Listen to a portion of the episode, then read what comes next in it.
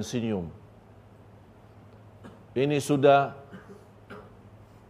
nampak yang terakhir kepada sahabat Rasulullah sallallahu alaihi wasallam. Mereka lagi sibuk salat, Rasulullah senyum. Kata Sayyidina Anas Ibn Malik, sambil sahabat begitu melihat muka Rasulullah, kata Sayyidina Anas Ibn Malik, demi Allah, begitu melihat wajah Rasulullah lebih bersih dari satu muka mushaf. Lebih bersih dari satu muka mushaf Quran. Sambil kata Anas bin Malik, sambil sahabat kena fitnah, tergoyang dalam salatnya, dan Sayyidina Abu Bakar radhiyallahu anhu sendiri mundurkan diri agar diberikan kesempatan oleh Rasulullah maju jadi imam. Tapi Rasulullah sallallahu alaihi wasallam membawa tangannya dan angkat tangannya untuk silahkan lanjut saja salatnya. Mereka lanjut salat. Terus kembali Rasulullah sallallahu alaihi wasallam. Begitu habis salat, Abu Bakar radhiyallahu anhu begitu melihat Rasulullah keluarkan wajahnya, dia berfikir Rasulullah sudah sihat. Dia keluar kota, punya istri di luar kota. Di saat itu masuk Abdurrahman ibn Abi Bakar, anaknya Abu Bakar dan saudaranya Siti Aisyah, megang siwak. Rasulullah sallallahu alaihi wasallam melihat siwak. Kata Siti Aisyah, saya melihat pandangan mata Rasulullah melihat siwak. Saya rasa Rasulullah suka siwak. Dan langsung saya ambil siwak dari Abdurrahman ibn Abi Bakar. Dan saya gigitkan untuk menghaluskan dan melembutkan. Dan saya bersihkan dan saya taruh di mulut Rasulullah sallallahu alaihi wasallam. Dan Rasulullah memegang siwak. Dan sekeras-kerasnya beliau siwak, seolah-olah dia sudah merasa membersihkan diri sebelum jumpa dengan Allah subhanahu wa ta'ala. Di saat itu Rasulullah sallallahu alaihi wasallam di sampingnya ada air. Dan tangannya sallallahu alaihi wasallam yang mulia mengambil air dan mengusap mukanya. Dia mengucapkan, La ilaha illallah inna lil mauti la sakarat. La ilaha illallah inna lil mauti la sakarat. La ilaha illallah inna lil mauti la sakarat. Sungguh mati itu ada sakaratnya. Sallallahu alaihi wasallam. Di saat itu Rasulullah sallallahu alaihi wasallam menaruh kepalanya di atas dadahnya Siti Aisyah dan berbisik, datang Siti Fatimah radhiyallahu anha, anak Rasulullah yang paling disayangi. Ditarik oleh Rasulullah sallallahu alaihi wasallam Siti Fatimah, dibisik di telinga kupingnya Siti Fatimah. Pertama bisikan Rasulullah di telinga anaknya Siti Fatimah, senyum Siti Fatimah.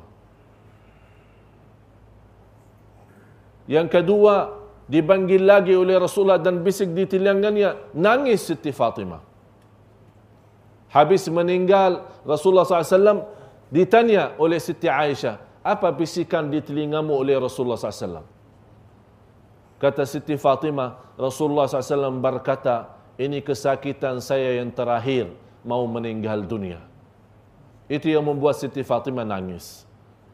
Bisikan yang kedua yang di kupingnya Siti Fatimah, terpilih Siti Fatimah sebagai wanita ahli surga, membuat dia senyum radhiyallahu anha. Titik yang terakhir, Siti Aisyah radhiyallahu anha mendengar Rasulullah sallallahu alaihi wasallam berbicara, Balir rafiqal a'la, Balir rafiqal a'la, Balir rafiqal a'la. Dikasih pilihan. Kata Siti Aisyah, Wa qad alimtu annahu yukhayyar. Di saat itu saya mendengar Rasulullah bercakap Balir rafiqal a'la, menuju ke atas mau jumpa Allah. Saya tahu di saat itu Allah akan berikan pilihan. Tapi Rasulullah memilih untuk meninggal dunia dan berjumpa dengan Allah. Karena Rasulullah sallallahu alaihi wasallam bersabda di hadis yang sahih, tidak ada seorang nabi yang mening- mau meninggal dunia, Allah tawarkan dua pilihan. Mau kekal di dunia dan dapat surga di akhirat, atau meninggal saat ini dan dapat surga di akhirat. Rasulullah memilih meninggal dan dapat surga. Padahal boleh saja beliau minta dan milih hidup kekal di dunia dan dapat surga juga di akhirat. Tapi kata Rasulullah sallallahu alaihi wasallam, saya lebih mengutamakan jumpa Allah daripada menjumpa manusia habis sudah mensempurnakan agama. Sallallahu alaihi wasallam. Di saat itu Rasulullah sallallahu alaihi wasallam sudah titik yang terakhir, menunjukkan jarinya ke atas, matanya pun ke atas, mengucapkan la ilaha illallah balir rafiqal a'la. Saya milih kembali kepada Allah subhanahu wa ta'ala. Kata Siti Aisyah, di saat itu aku melihat tangan Rasulullah sallallahu alaihi wasallam semakin menurun. Disitulah Rasulullah sallallahu alaihi wasallam sudah pisah dari hidup dunia. Langsung Siti Aisyah menangis.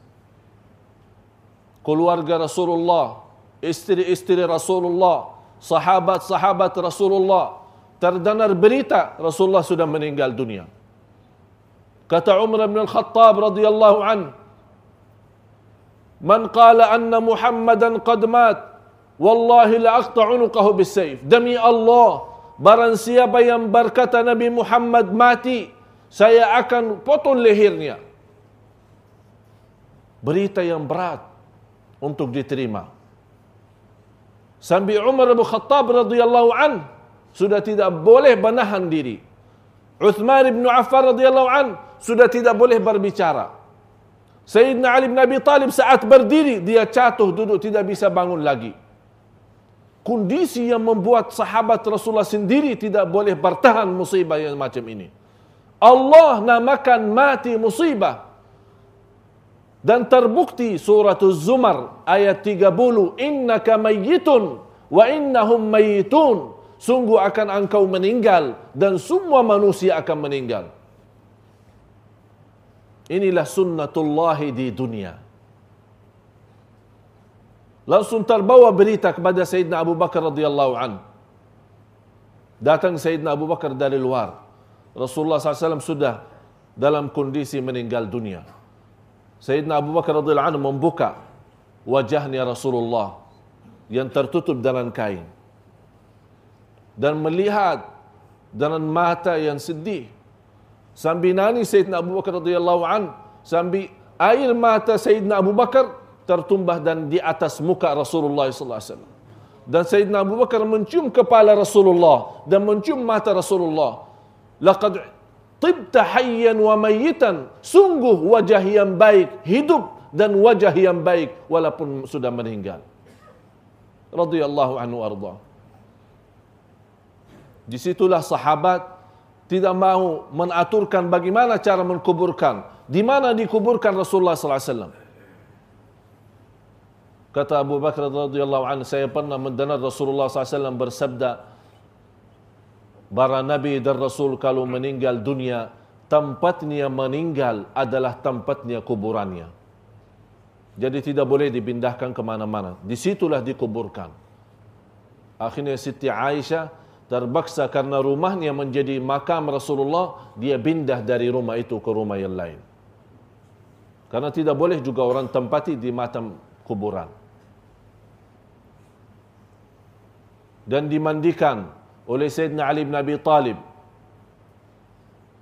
kemudian Al-Quthum, kemudian Al-Abbas, Abu Talha yang menggali, sambil Abu Bakar radhiyallahu anhu melihat saat dikuburkan Rasulullah sallallahu alaihi wasallam dan dimasukkan dalam lahad. Sayyidina Abu Bakar nangis. Atabat anfusukum an tahthu turaba ala Rasulillah. Sambil anaknya Siti Fatimah, apakah ada kemauan dalam diri anda sekalian untuk menumbahkan, tumbahkan basir-basir dan tanah di wajah Rasulullah sallallahu alaihi wasallam. Siti Fatimah nangis melihat perpisahan. Rasulullah sallallahu alaihi wasallam sudah meninggal dunia. Datang Sayyidina Abu Bakar, melihat keadaan sahabat sudah sangat kacau, menghadapi musibah yang terbesar di dunia ini adalah meninggalnya Rasulullah. Naik mimbar Sayyidina Abu Bakar radhiyallahu anhu dan berkata, "Man kana ya'budu Muhammadan fa inna Muhammadan qad mat wa man kana ya'budu Allah fa inna Allah hayyul la yamut. Barang siapa yang menimbah Nabi Muhammad, Muhammad sudah meninggal dunia. Tapi barang siapa yang beribadah kepada Allah, Allah maha hidup. Dan dia baca, wa ma Muhammadun illa rasulun qad khalat min qablihi ar-rusul afa in mata aw qutila inqalabtum ala a'qabikum wa man yanqalib ala aqibayhi falan yadurrallaha syai'a wa sayajzillahu asy-syakirin. Ali Imran seratus empat puluh empat.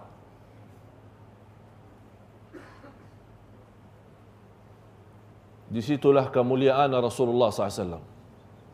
Terbukti sayangnya Rasulullah sallallahu alaihi wasallam. Rasulullah memang sudah meninggal dunia, tapi Islamnya masih hidup. Rasulullah sudah menyempurnakan tugasnya, tapi dakwahnya masih ada. Rasulullah sallallahu alaihi wasallam sebagai Nabi dan sebagai manusia, dan sunnatullah kita akan semua meninggal dunia, tapi sunnahnya Rasulullah masih hidup dalam jiwa kita. Rasulullah masih ada dalam fikiran kita. Rasulullah masih ada dalam sikap kita. Rasulullah masih ada dalam akhlak kita. Rasulullah ada bersama kita saat kita di masjid. Saat kita masih jaga takwa, kita mengikuti sunnah Rasulullah. Selama kita hidup sambil mati, selama ada Rasulullah sama kita.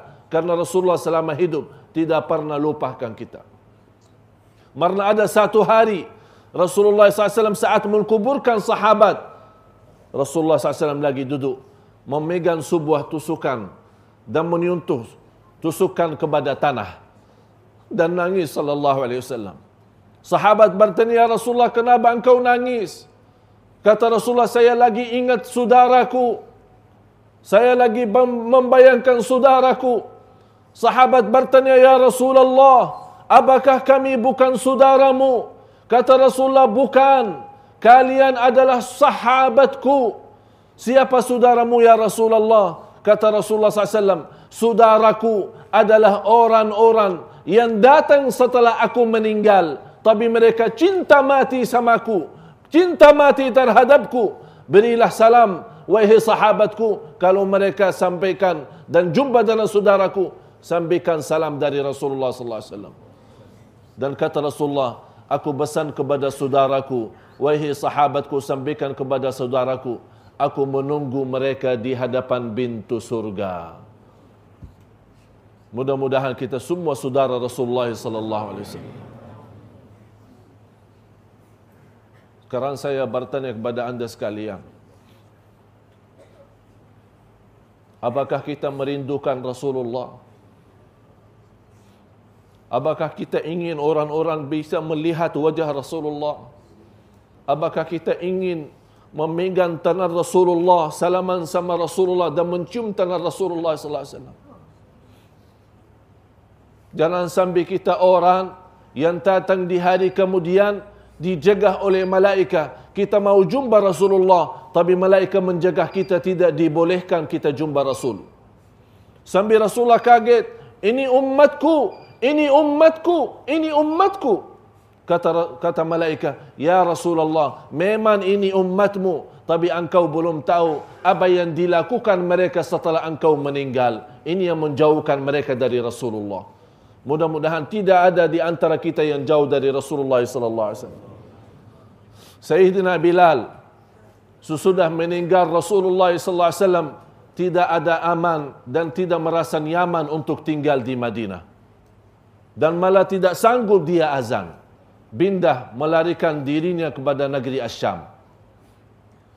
Beberapa sekian lama Bilal ibn Rabah radhiyallahu an bertahankan diri dari jauh kota Madinah. Melihat satu malam mimpi Rasulullah sallallahu alaihi wasallam. Dan Rasulullah memanggil Sayyidina Bilal. Wahai Bilal, apakah kau belum merindukan aku? Kenapa kau pindah dari Madinah? Wahai Bilal, bila kau balik ke Madinah, saya sangat merindukanmu. Ini dalam mimpi Sayyidina Bilal. Bangun mimpi, bangun tidur radhiyallahu anhu, langsung nangis dan berangkat segera menjalankan dirinya dari kota Asyam menjalan datang ke Madinah. Sampai ke kota Madinah malam hari.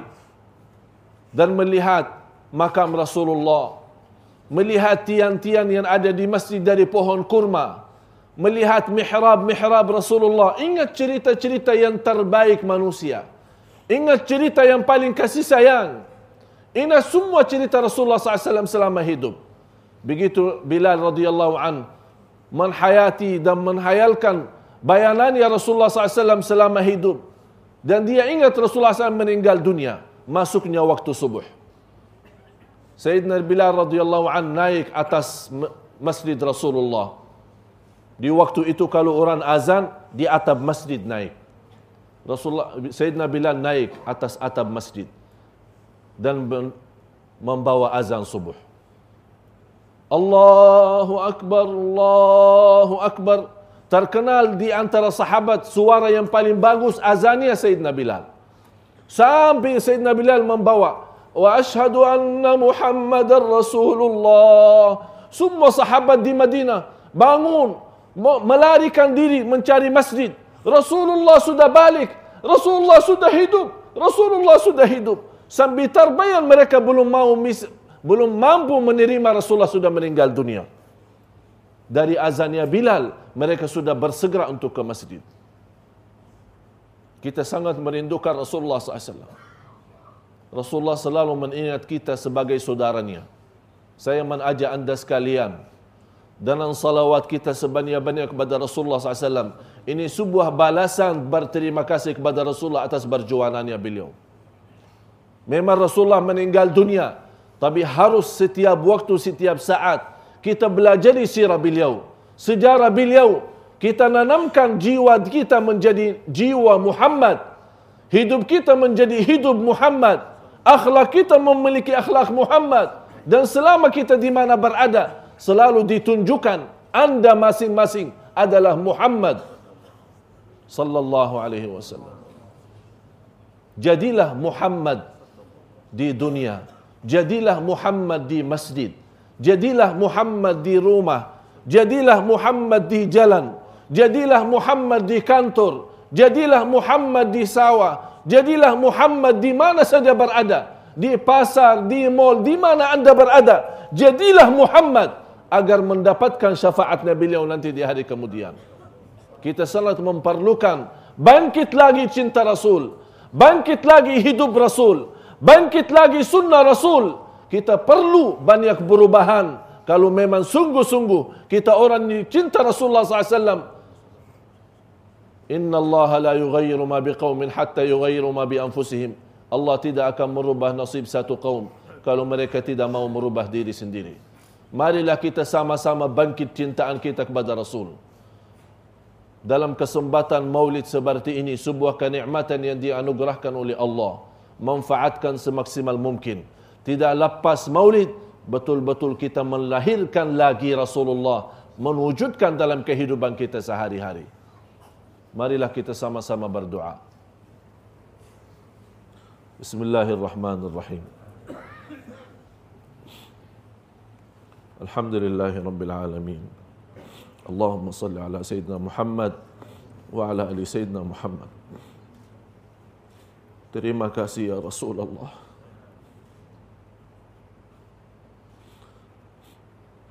Terima kasih ya Rasulullah.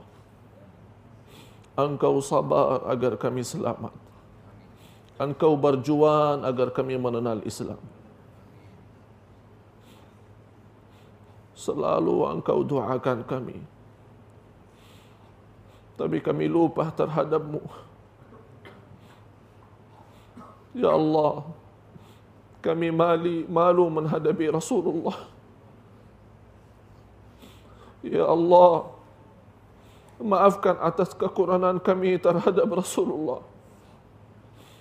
Ya Allah, kami belum sampai saat ini sanggup untuk menyempurnakan hak Rasulullah. Kami mohon ya Allah, dan sama-sama duduk mempelajari Maulidur Rasul di majlis ini yang penuh barakat dan rahmat darimu. Jadikan majlis ini membawa syafaat bagi kami dari Rasulullah. Ya Allah, jangan jauhkanlah kami dari syafaat Nabi Muhammad sallallahu alaihi wasallam. Ya Allah, sungguh kami sangat merindukan Rasulullah.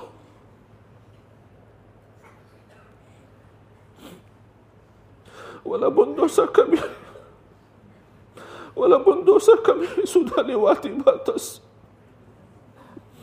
walaupun kami belum menyempurnakan sunnah-sunnahnya, tapi sungguh ya Allah, kami sangat mencintai, mencintai Rasulullah.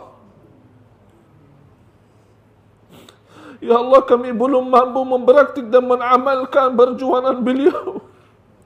Ya Allah, kami belum mampu menurbankan diri sebagaimana menurbankan sallallahu alaihi wasallam. Ya Allah, berilah kepada kami syafaat beliau. Ya Allah, berilah kepada kami kesempatan dan kemudahan untuk jumpa beliau sallallahu alaihi wasallam, melihat wajah sallallahu alaihi wasallam, beluk bersama Rasulullah dan mencium tangan Rasulullah sallallahu alaihi wasallam, dan minum air dari tangan Rasulullah. Barang siapa yang minum satu kali dalam tangan Rasulullah tidak akan haus selama-lamanya. Ya Allah,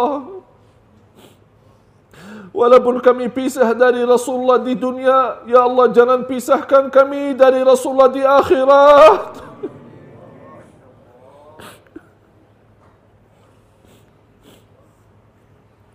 Ya Allah, ya Arhamar Rahimin, berilah kepada kami kemudahan bagaimana Engkau berikan kepada kami kemudahan duduk sama-sama di majlis siratul Rasul, Maulidur Rasul, Cahaya Rasul, Nurul Rasul, Habibullah Muhammad sallallahu alaihi wasallam. Berilah kepada kami kemuliaan dan kemudahan. Jumpa lagi di surgamu ya Allah, jumpa Rasulullah di surgamu ya Allah, jumpa Rasulullah di surgamu ya Allah. Kami akui ya Allah banyak kekurangan kami terhadap Rasulullah, banyak kemunafikan kami ya Allah, banyak dosa kami ya Allah. Ya Allah, sempurnakan ya Allah dalam hati kami cinta Rasulmu ya Allah. Jadikan kami orang-orang yang benar-benar cinta Rasulmu ya Allah, yang benar-benar bersedia untuk menurbankan diri kami ya Allah, jiwa kami ya Allah, harta kami ya Allah, keluarga kami, istri dan anak kami ya Allah, demi Rasulullah sallallahu alaihi wasallam. Ya Allah, jadikan negara Brunei Darussalam bangkit mencintai Rasul. Jadikan negara Brunei Darussalam makmur dengan cinta Rasul, aman dengan cinta Rasul. Negara Brunei Darussalam selamat dari dengan cinta Rasul. Ya Allah, bagaimana rakyat Brunei benar-benar cinta Rasul. Ya Allah, jadikan Rasul pun mencintai negara Brunei Darussalam ya Allah. Ya Allah, ya Arhamar Rahimin, ya Arhamar Rahimin. Ya Allah, inilah salah satu ikhtiar kami memohon kepada-Mu ya Allah, karena Engkau pernah berfirman dalam Al-Quran, "Ud'uni astajib lakum", berdoalah kepadaku, aku akan menerima doamu. Ya Allah, inilah ikhtiar kami berdoa kepada-Mu. Ya Allah, inilah ikhtiar kami berdoa kepada-Mu. Ya Allah, kami berdoa sesuai perintah-Mu dalam Al-Quran. Ya Allah, terimalah doa kami sesuai perintah, sesuai janjian-Mu dalam Al-Quran. Sungguh Engkau tidak pernah mengingkari janjinya. Ya Allah, muliakan Sultan Brunei Al-Wafiqa Billahi Hasan Al-Balqiyyah ya Allah. Muliakan lahir batin, kuatkan imannya, isi hatinya dengan cinta Rasulullah. Jadikan keluarganya semuanya cinta Rasulullah. Sihatkan dan badan mereka, kuatkan lahir dan batin, agar memimpin umat negara Brunei Darussalam menjadi negara zikrullah, negara salawat kepada Rasulullah, negara yang aman dan sejahtera dan selamat dunia akhirat ya Rabbal Alamin. Ya Dzal Jalali wal Ikram, Rabbana taqabbal minna innaka antas samiul alim, wa tub alaina innaka antat tawwabur rahim. Rabbana atina fid dunya hasanah wa fil akhirati hasanah wa qina adzaban nar.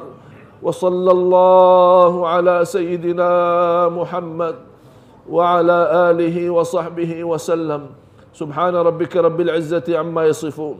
Wassalamun alal mursalin walhamdulillahi rabbil alamin. Marilah kita sama-sama bersalawat. Sallallahu alaika ya Muhammad ya Rabbi salli alaihi wa sallim. Allahumma salli ala Muhammad ya Rabbi salli alaihi wa sallim. Allahumma salli ala Muhammad ya Rabbi salli alaihi wa sallim. Allahumma salli ala Muhammad ya Rabbi salli alaihi wa sallim. Allahumma salli ala Muhammad ya Rabbi salli alaihi wa sallim. Allahumma salli ala Muhammad ya Rabbi salli alaihi wa sallim. Allahumma salli ala Muhammad ya Rabbi salli alaihi wa sallim. Allahumma salli ala Muhammad ya Rabbi salli alaihi wa sallim. Allahumma salli ala Muhammad ya Ya Allah, kami merindukan Rasulmu ya Allah. Allahumma salli ala Muhammad ya Rabbi salli alaihi wa sallim. Taqabbalallahu minkum. Allahumma salli wa sallim wa barik ala Sayyidina Muhammad wa ala alihi wa sahbihi ajma'in. Walhamdulillahi rabbil alamin. Wassalamualaikum warahmatullahi wabarakatuh.